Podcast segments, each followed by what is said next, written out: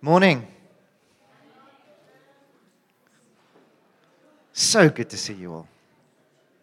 For those of you who are visiting, uh, hello, my name's Dan. So I think it's God's been doing some incredible things this morning, right from the prayer meeting um, before we started. For those of you that don't know, we do meet downstairs for prayer at 8:30. Come join us. Um, and uh, from the prayer meeting right through the worship and everything, it's so clear that God is trying to get our attention and God is trying to do something in us. And I don't think He's done yet. And um, this week, um, uh, Nardis and I and, and Chad and Quinny, we've been talking, and like God's just been reminding us that the Word of God, there's power. And whilst, you know, the words of man, they can be helpful. Um, in the word of God, there is power. So I'd like to bring a little word of God for you this morning. Thank you, Quinny. You can open my water. Splendid.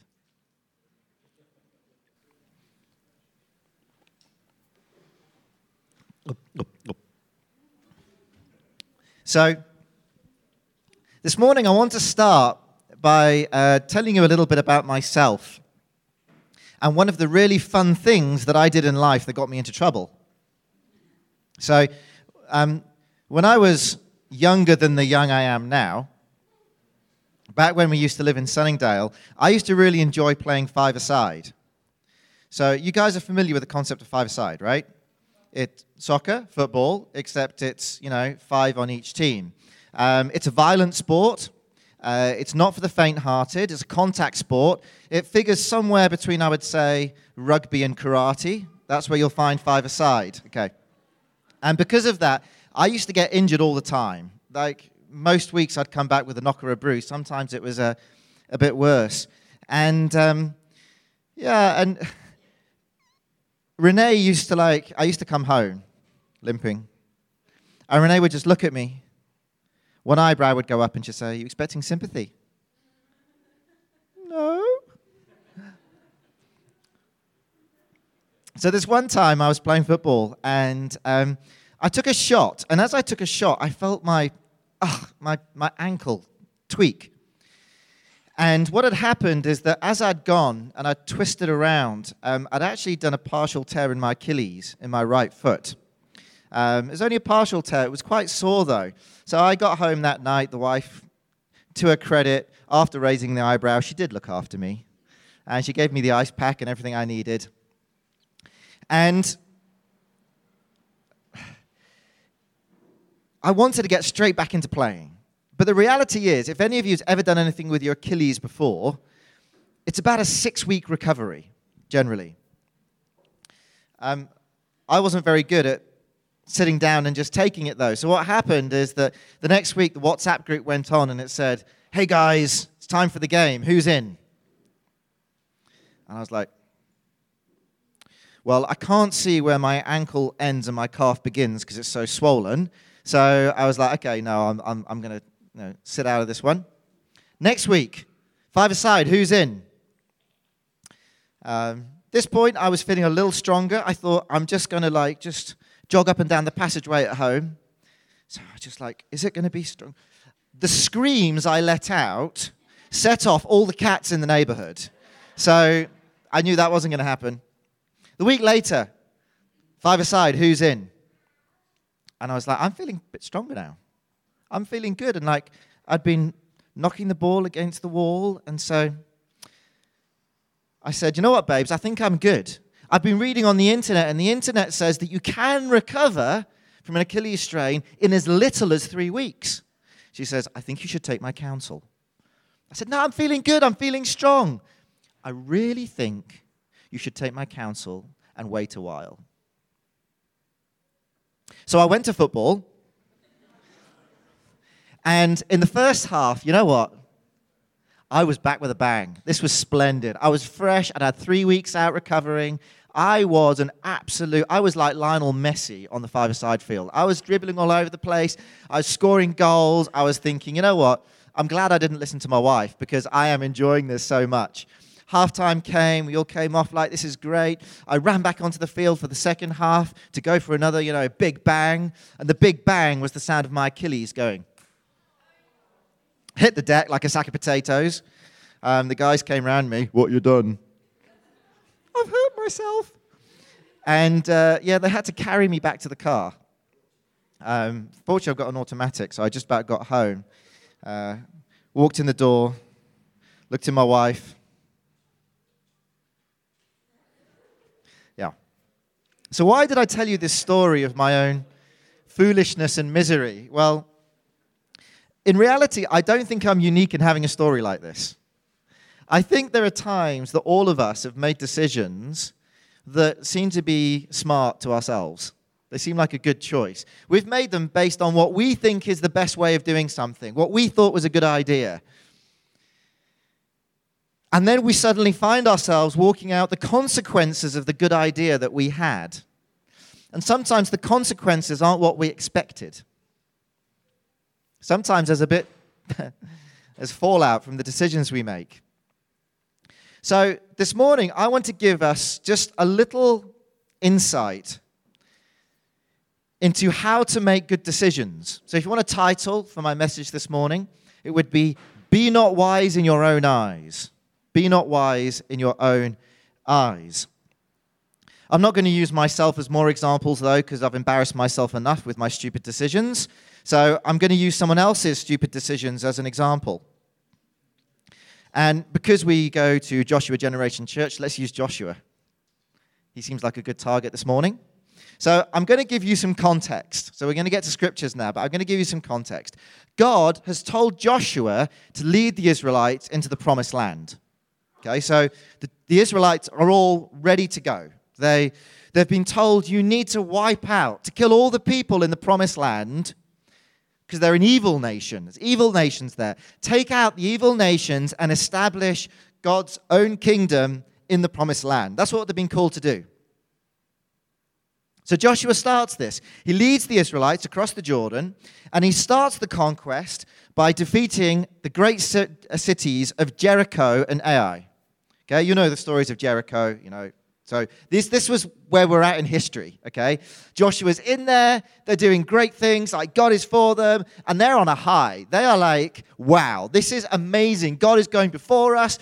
Walls are falling down. We are taking ground. You know, this is like, this is the high of the high. This is, this is great.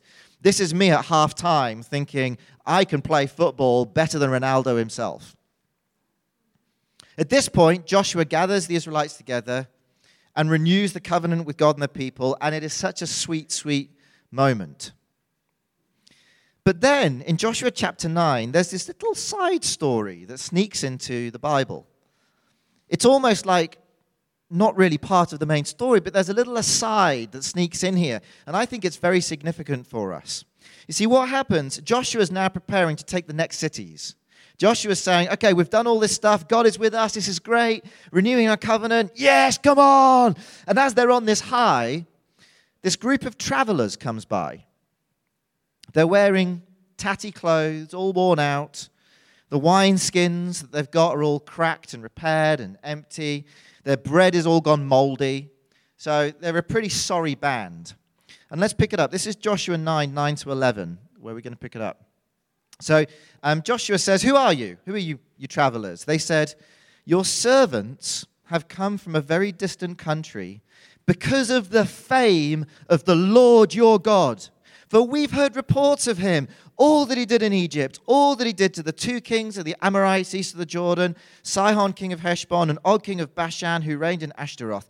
All our elders and all those living in our country said to us, Take provisions for your journey. Go and meet them and say to them, We are your servants. Make a treaty with us. Wow. This is good stuff. I mean, get it. This is like this band of travelers from some land have come and said, God is good. We've heard God is good. He's amazing. He's doing incredible things. We've heard about it. We want to, we want to be your people. Make a treaty with us. We want to be your servants. We, oh, God is amazing. The news of God has spread far and wide. It's amazing. And like you can imagine, if you're Joshua and the people, they're like, wow, Jericho and Ai have fallen. News is spreading of God's goodness. Like, ah.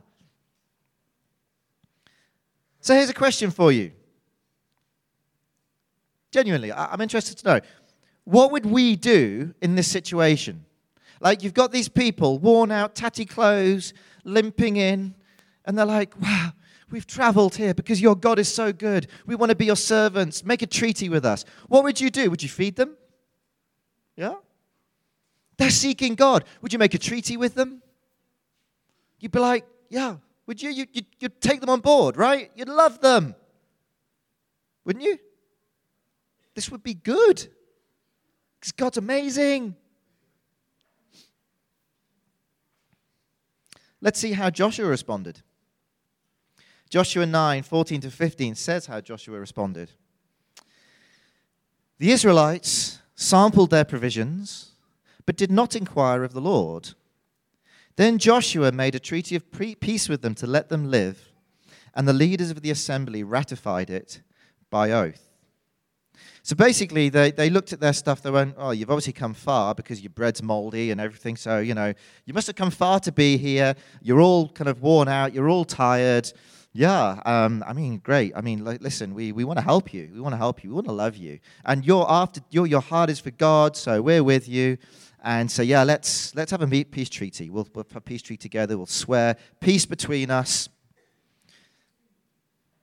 And their decision was based on two things. And I think their decision is based on the same two things that we often do. So I'm going to show you what those two things are. And then we'll see whether that was a good idea. The fact that I'm asking whether that was a good idea tells you that it probably, yeah, okay. We'll get there. All right. So there were two idols they used to make their decision. The first idol was this the idol of independence. The idol of independence. You see, in verse 14, just up there, it said, They did not ask counsel from the Lord. They made the decision themselves. You see, we all like to make decisions ourselves because we like to feel that we're in control. We do. It's a very basic human thing. We don't like to feel that things are outside of our own sphere of influence. We like to have control of things. Um, this is no surprise. We live in a society that tells us that it's great to be master of your own destiny. You know, they, they, they say to us things like, you know, um, find your own truth and create your own reality. I mean, basically, your whole destiny and finding your own destiny is just tied up with what society says. It's about us and us shaping what that looks like. We want to be in charge, and we don't want anyone or anything telling us what to do. Which is kind of how sin started. If we just go back to Genesis 3 1 to 6, it says this Genesis 3 1 to 6. Now the serpent was more crafty than any of the wild animals the Lord God had made. He said to the woman, Did God really say you must not eat from any tree in the garden? The woman said to the serpent, we, we may eat fruit from the trees in the garden, but God did say, You must not eat fruit from the tree that is in the middle of the garden, and you must not touch it, or you will die. You'll not certainly die, the serpent said to the woman, for God knows that when you eat from it, your eyes will be opened, and you will be like God, knowing good and evil. When the woman saw that the fruit of the tree was good for food and pleasing to the eye, and also desirable for gaining wisdom, she took some and ate it. She also gave some to her husband who was with her, and he ate it. You see, Eve was actually drawn to being wise in her own eyes. She wanted to be in control, to know what was what so that she would be like God. But the serpent had sold Eve a lie. You see, the tree of the knowledge of good and evil wasn't a tree of being wise with good and evil, it was just knowledge. Wisdom was not to eat of the tree. What the serpent had done is taken knowledge, put a hat on it, and called it wisdom. And the world does exactly the same with us today. They take knowledge, they put a hat on it, and call it wisdom. If I go onto my phone right now and I call up Google, I have the knowledge of the world at my fingertips. but it's not wisdom. It's just information. And sadly, what we do very often is we think the way to make wise decisions is to gather all the information we can so that we can make the best decision we can about things. And the enemy loves that. Because you know what the enemy does? He prods us and he pokes us. And he says, Go on, make a decision, make a decision. Here's some information, here's some more information. Someone says this, someone says that. Come on, make a decision.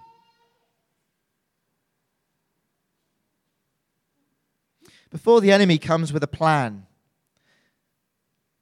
to make us move overseas, take us out of the fellowship that God's put us in. How often does it happen that we get a phone call from someone saying something like, You know what? Your skills would be invaluable in the UK. You'd be so valued in that place. I don't think you're probably appreciated where you are right now for what you really can bring. Pretty soon after that, an opportunity will come because the enemy's already primed you.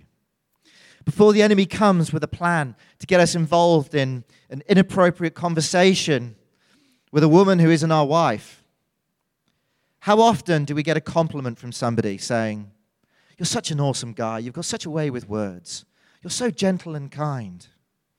You think, Wow, um, oh, that's really nice. They'd say that about me. The enemy's setting you up for something that's going to come after where you're going to have a decision to make. Before the enemy comes with a plan to cause offense between you and somebody else in the church, how often does someone before that come to you and say something like, You know, you're such an incredible person. You're so perceptive. I don't think other people always see that in you. But if they don't see it in you, it's just because they don't understand you and they don't value you for who you really are. Now you're stirred up. You're like, Oh, yeah, oh, I'm a good person. People don't understand me. You're being set up for something that's coming after, where you're going to have to make a decision, and the enemy has already primed you to fail. They say pride comes before a fall. The fall is always going to be a result of a decision we make. Joshua and his men were proud. They'd taken Jericho, they'd taken Ai, they seem to have already forgotten that it was God that did that for them. So they make their decision, number one, based on the idol of independence, that they made the decision without seeking God's counsel. But there was a second idol that they used to make their decision, and that was the idol of intellect. The idol of intellect. I don't know about you, but I, I kind of get slightly tickled by um, by what people post on Facebook sometimes when it comes to like puzzles and Wordle. Uh, who played Wordle? Everyone done that Wordle puzzle? I see some of you have, right? Or Sudokus, or you know, you get these things like on Facebook. You know, um, Nigel had five daughters, one of whom was Mary, and the other three were called whatever. And can you pick out the name of the, his six cousins twice removed? And you're like, oh, I can figure this puzzle out. And you post, and everyone comments on all these puzzles. Everyone wants to show how smart they are to figure stuff out. You know what? It's like we have this need to like have our intellect out there to say we're smart. And if people aren't smart enough to figure out how smart we are, we better tell them.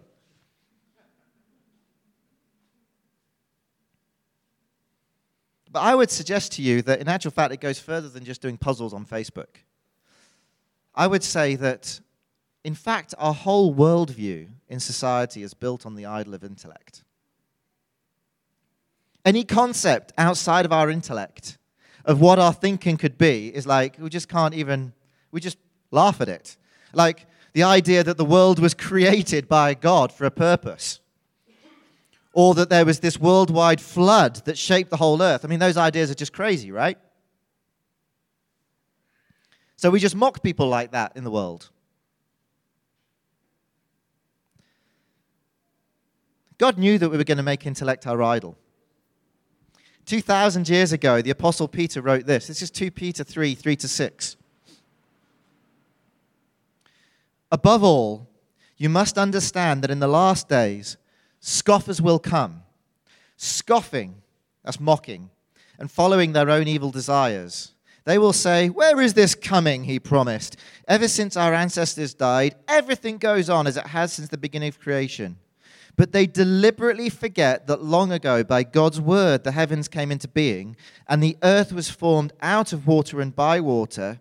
By these waters also, the world of that time was deluged and destroyed. Do you get what God's saying here? He's basically saying there's going to become a time where people are going to worship intellect so much, they're going to ignore the facts of what I did and forget them so that they can worship their own intellect. Does that sound familiar? Does that kind of sound like the world we're living in today? Joshua and his leaders took pride in their intellect too. They didn't feel the need to ask for God's opinion. Why not? Because they were independent? Yes. And secondly, because they thought they were perfectly capable of figuring out what was going on. They weren't stupid. I mean, they got the provisions and they tasted them. And they were like, oh, this bread's moldy. These wineskins are empty. These people wearing tattered clothes. They must have come from a far off land. They're desperately in need of help. So our intellect says, these guys are golden. Let's make a peace treaty. You can see this Joshua 9, 7 to 8. It says, The Israelites said to the Hivites, Perhaps you live near us. How can we make a treaty with you? We are your servants, they said to Joshua. But Joshua asked, Who are you and where do you come from? And then they go on and look at their provisions and things and figure out that these guys are okay. So these two idols were used to make that decision, and it's the same two idols that we often use to make ours. We make decisions based on the fact that, actual fact, we want our independence. We feel like we're the ones to make the decision. And secondly, we make it based on our intellect, what we think we can figure out. Let's see how it worked out for Joshua. So, who are these guys that have traveled from afar, seeking to serve the God of the Israelites? Joshua 9, 3 to 5 tells us who these guys were. When the people of Gibeon, now Gibeon was the next city that was going to be reached after Jericho and Ai. When the people of Gibeon heard what Joshua had done to Jericho and Ai, they resorted to a ruse. They went as a delegation whose donkeys were loaded with worn out sacks and old wineskins cracked and mended. They put worn and patched sandals on their feet and wore old clothes. All of their food supply was dry and moldy. These people were not who they appeared to be. They were actually the next city that God had destined for destruction. And they knew that the way to get the Israelites to have enemies in their midst was to go to them and appeal to their independence and intellect to make a peace treaty. And it worked.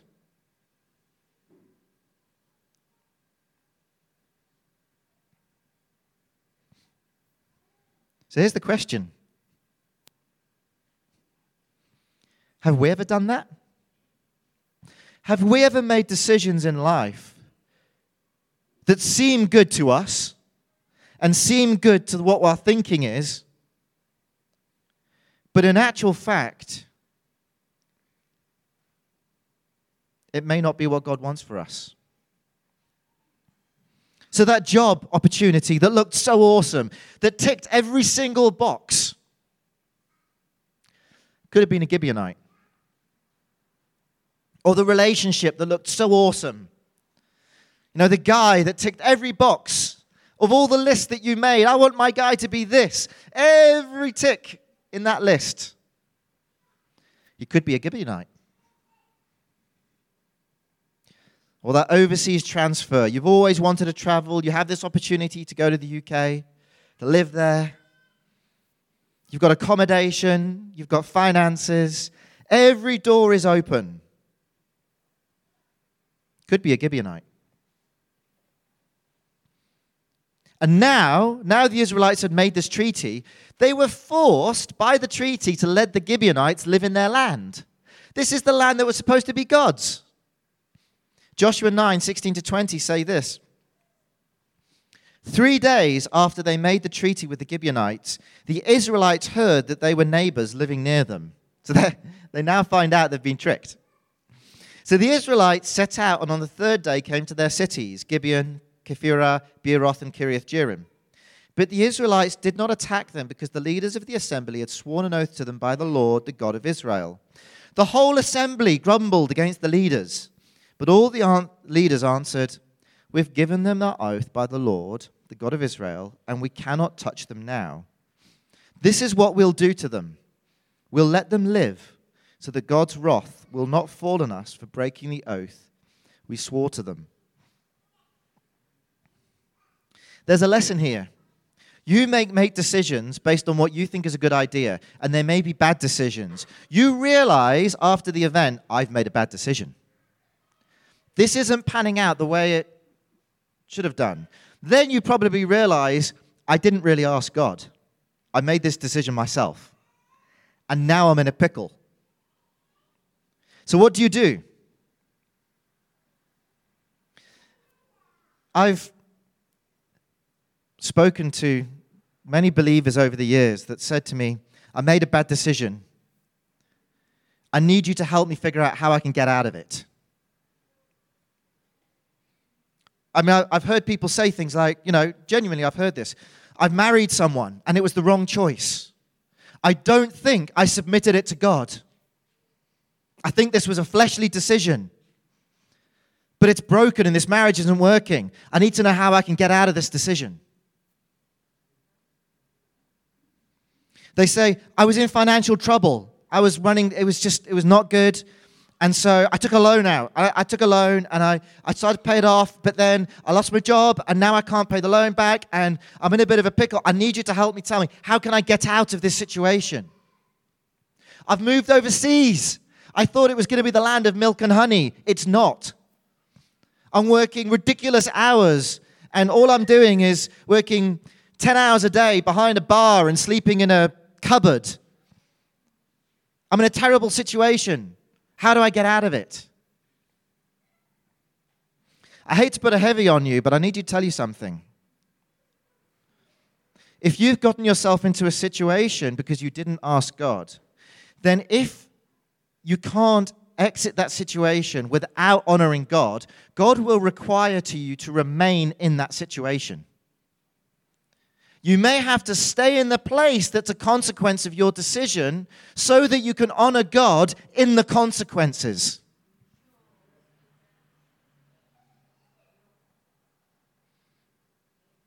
It might cost you. It cost the Israelites. Many years after this story in Joshua, King Saul, who wasn't a particularly good king, but he had this thing where he saw the Gibeonites. The Gibeonites were living in the land of Israel because they had been um, this treaty that had to be honored. And it'd been a bit of a, a problem to the Israelites to have these Gibeonites right in the middle of Israel. So King Saul had taken on himself, I'm going to finish the job that Joshua didn't. I'm going to wipe out the Gibeonites. So King Saul attacks them. Sometime after that, there was a famine in the land under King David. So that was um, who followed Saul. In 2 Samuel 21 1 to 2, it says this During the reign of David, there was a famine for three successive years. So David sought the face of the Lord. The Lord said, It is on account of Saul and his blood stained house. It is because he put the Gibeonites to death. Do you understand this? God is basically saying, You did not honor the circumstances that were your own decision. You had to honor me in it, but you didn't. You dishonored me. The king summoned the Gibeonites and spoke to them. Now, the Gibeonites were not a part of Israel, but survivors of the Amorites. The Israelites had sworn to spare them, but Saul, in his zeal for Israel and Judah, had tried to annihilate them. David actually has to hand over seven of Saul's sons to be put to death in order that the blood guilt is paid and the famine can be lifted. It's hectic. Don't worry, there's hope, and I'm coming to the hope. But I, I can't give you hope without giving you the heavy.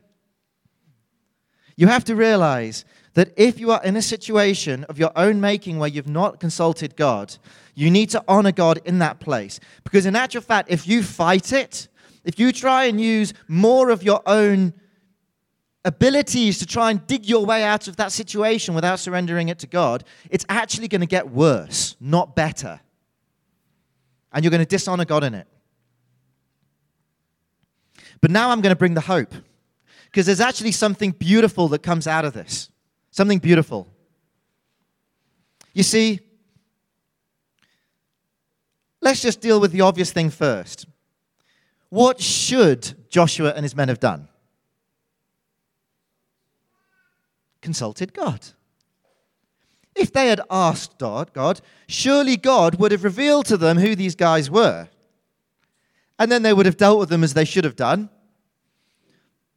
Might not have read for nice reading, but they would have done what they should have done. The Gibeonites wouldn't have been in the land, and they could have taken those cities, and it would all have been great. So they should have listened to God. So the first lesson in this is this when you have a decision you have to make, consult God. I mean, that's an obvious thing to say, but hopefully you'll see the importance of it, right? Consulting God, what does that mean?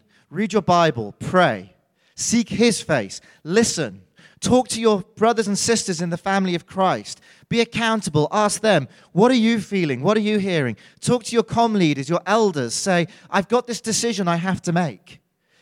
What do you feel? My head says it's great. I really would love to do that, but is it the right thing? And be prepared to listen to counsel and make a decision based on what God wants for you and not what your own intellect or independence might tell you. But if you have made the decision and it's gone badly, it's not the end of the road. Because God is a God of the second chances, the third chances, the fourth chances. He redeems things. God is a, God that doesn't necessarily take us out of the situation we've placed ourselves in. What he does is he redeems the situation we're in. So if you find yourself in a financial pickle, or in a marriage that seems to have gone bad, or a foreign country where it all feels very, very much weighty, if you seek God, He can actually bring you through in the place you're at so that your circumstances can be one of victory and not one of defeat. And that is what happened to the Gibeonites. You see, the Gibeonites shouldn't have been in Israel. They were a thorn in the flesh of the Israelites. But you know what happened? The Gibeonites themselves ended up serving in the temple of God. One of David's mighty men was a Gibeonite. They served Israel. When Nehemiah rebuilt Jerusalem, so the Israelites had been exiled. They came back to Jerusalem, and it has this amazing part in Nehemiah, the book of Nehemiah, where each of the parts of the wall get built and they're named. This family from this place did this as they reestablished the city of God on this earth. You know who was there? The Gibeonites the Gibeonites are named as taking their place alongside the rest of the people of Israel and rebuilding what God was doing.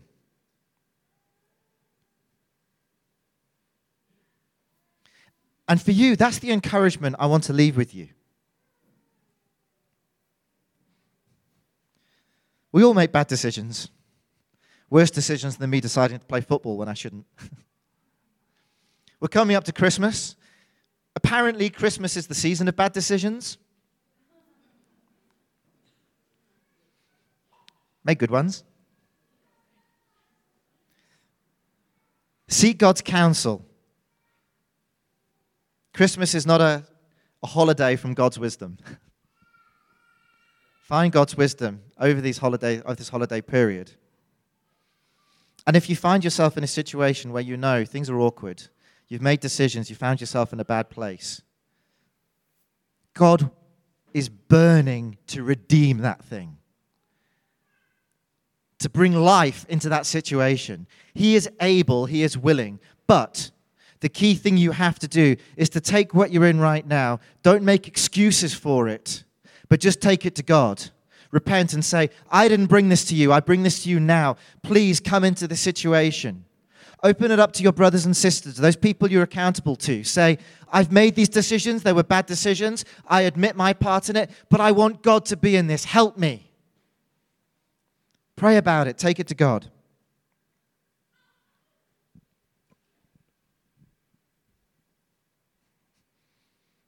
And for some of you, maybe actually there's a huge decision you still need to make. 1 Corinthians 3 18 to 23 says this Do not deceive yourselves. If any of you think you are wise by the standards of this age, you should become fools so that you may become wise. For the wisdom of this world is foolishness in God's sight. As it is written, He catches the wise in their craftiness. And again, the Lord knows that the thoughts of the wise are futile. So then, no more boasting about human leaders. All things are yours, whether Paul or Apollos or Cephas or the world or life or death or the present or the future, all of yours, and you are of Christ, and Christ is of God. If I could just have the worship team out, I'd like us to sing one last song in response. And just as they're, they're getting ready, I'd like to ask this question. As you're sitting there, are you still trusting the idols of independence and intellect to bring you into a right relationship with God? Do you think your future is secured and your eternity is safe because you're in control of your own destiny and because you've thought a lot about it? Because, my friends, that's incredibly shaky ground to be fixing your eternity on. There's only one place where we can find our safety. And as that verse said, all things, life or death, or the present or the future, all are yours, and you are of Christ, and Christ is of God. That is if Christ is in you.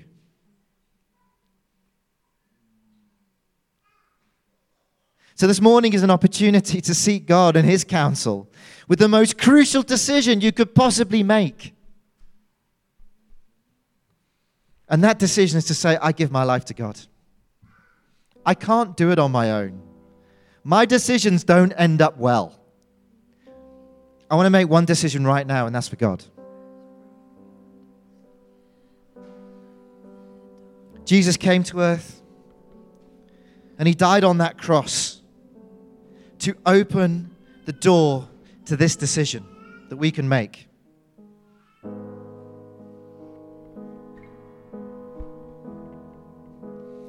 So, for you this morning, I'd like to give you an invite. If there's a decision you need to make for the first time to let go of everything that's held you back and give your life to God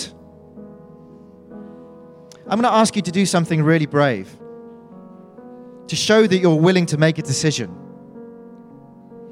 What I'm actually going to ask you to do, if you're willing to do that right now, is just stand where you are. If there's anyone that says, I need to make that decision for God right now, stand so we can pray with you.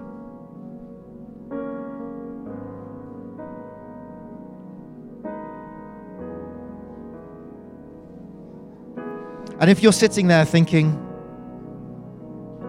then don't think. Because that's what Joshua and his guys did, and it didn't end up well for him. It's not about thinking about this, it's about doing. It's about saying, God, you have it all. I am yours. So, for the last time, if there's anyone here who needs to make that decision for the first time, we so badly want to pray with you and introduce you to the God who loves us in our circumstances. Stand with me now.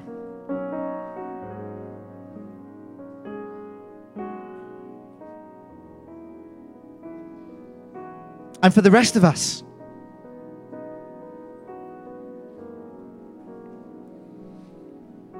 if something this morning has stirred you and you say, I want to recommit right now the decisions I make to the Lord.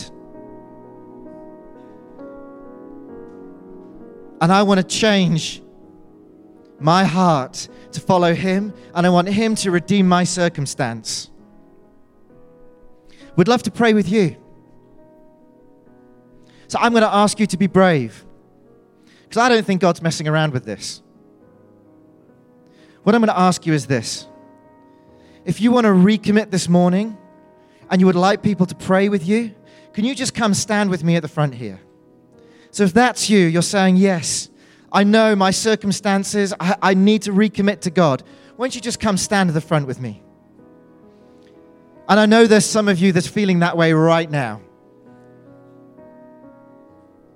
Just come stand with me.